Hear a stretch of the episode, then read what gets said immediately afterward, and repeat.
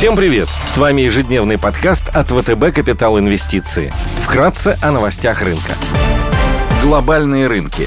Внешний фон с утра умеренно позитивный. Американский рынок вернулся к росту. Продажи на вторичном рынке жилья оказались лучше ожиданий, а Китай сообщил о том, что начавшаяся в июне вспышка коронавируса отступает благодаря жестким мерам властей. Фьючерсы на S&P и Евростокс прибавляют 0,2%. Развивающиеся рынки в плюсе, плюс 0,8%. Азиатские рынки торгуются в зеленой зоне. Бренд растет на фоне улучшения эпидемиологической ситуации в Китае. Баррель стоит почти 69 долларов. Унция золота торгуется по 1801 доллару. Доходность по десятилетним гособлигациям США сохраняется на уровне 1,26%.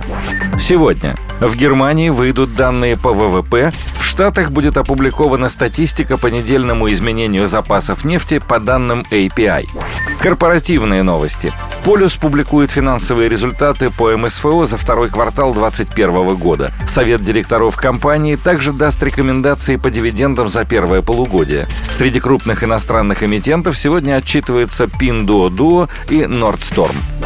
Идеи дня – на европейском рынке рекомендуем обратить внимание на акции французской компании Kering SA, которые принадлежат премиальные бренды Gucci, Bottega, Veneta, Saint Laurent и ряд других. На прошлой неделе инвесторы эмоционально отреагировали на слабые макроданные и заявления Си Цзиньпина о потенциальном увеличении налогов для наиболее обеспеченных граждан, в результате чего акции производителя люксовых товаров потеряли более 10%. На наш взгляд, реакция рынка на новости из Китая через чрезмерно, а сама компания является наиболее интересной в своем сегменте. Китай, безусловно, можно считать одним из ключевых рынков, на которые приходится около 30% от общего объема продаж компании. С учетом того, что потребление люксовых товаров в основном драйвится спросом со стороны растущего среднего класса в Китае, миллениалов и поколения Z, эффекты от потенциального повышения налогов, вероятно, будут иметь ограниченный характер. Кроме того, новая вспышка вируса и риски ужесточения или введения новых новых ограничений, с которыми инвесторы связывали снижение розничных продаж и замедление производства и экономики в целом, похоже, тоже уже позади. Буквально вчера Китай сообщил об отсутствии новых случаев передачи COVID-19 внутри страны, а общее число заражений с учетом выявленных среди прибывших в Китай людей снизилось до 21. Наш позитивный взгляд на бумагу также обусловлен рядом других фундаментальных факторов.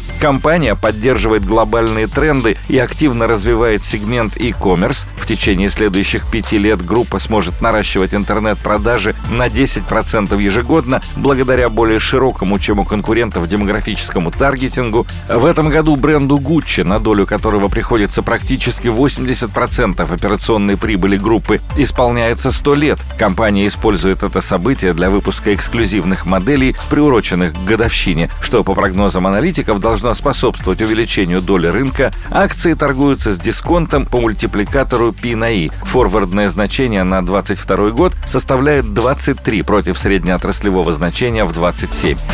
Для включения в консервативные портфели интересно выглядит долларовый выпуск китайского девелопера Country Garden 25 года погашения с купоном 3,125 тысячных процента. Эмитент принадлежит к инвестиционной категории BAA3 от Moody's, 3B- от Fitch и WB+, с позитивным прогнозом от S&P, имеет диверсифицированный земельный банк, представленный участками вблизи наиболее крупных и густонаселенных городов, низкую долговую нагрузку на уровне 2x долг ссылок на EBITDA, а также комфортный уровень ликвидности и открытый доступ к международным рынкам капитала. С апреля, вслед за большей частью долгового рынка Китая, бумаги находились под давлением из-за ситуации вокруг китайского финансового конгломерата Хуаронг. А в начале августа по бумагам прошла вторая волна распродаж на фоне дефолта китайского девелопера Evergrande. Облигации торгуются под 3,4% в долларах, потенциальная доходность на горизонте года с учетом купона и роста по телу может составить около 5%.